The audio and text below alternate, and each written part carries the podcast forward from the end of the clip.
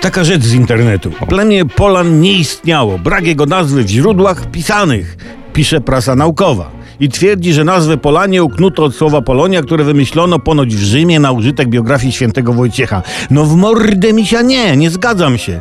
Jak mogły zachować się świadectwa pisemne o Polanach, jeśli oni byli niepiśmienni? No, coś tam skrobali patykiem po piasku, tam kamiennym nożem po korze, tam byłem tu sieciech, kocham Zygwidę i, i, i takie tam, ale piśmienni nie byli. Czytać też nie umieli i nawet nie wiedzieli, że coś napisali. No.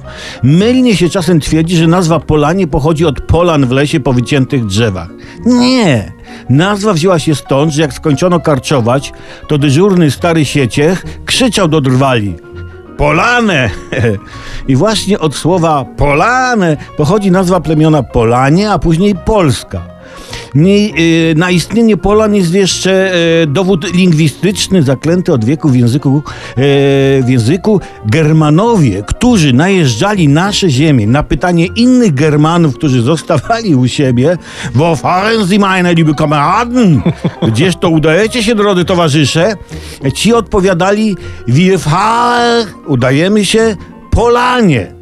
Polanie. Nazwa Połomot się nie przyjęła, bo Germanie nie wymawiali L.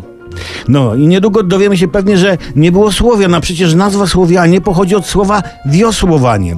Stary sieciech płynął łodzią i krzyknął radośnie, bo lubił pływać łodzią.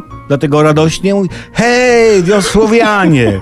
Inni usłyszeli to jako wiosłowianie. I wtedy Słowianie przyspieszyli i wypłynęli na szerokie wody, które trwają do dzisiaj. No tak było, tak było. I nie zmienisz.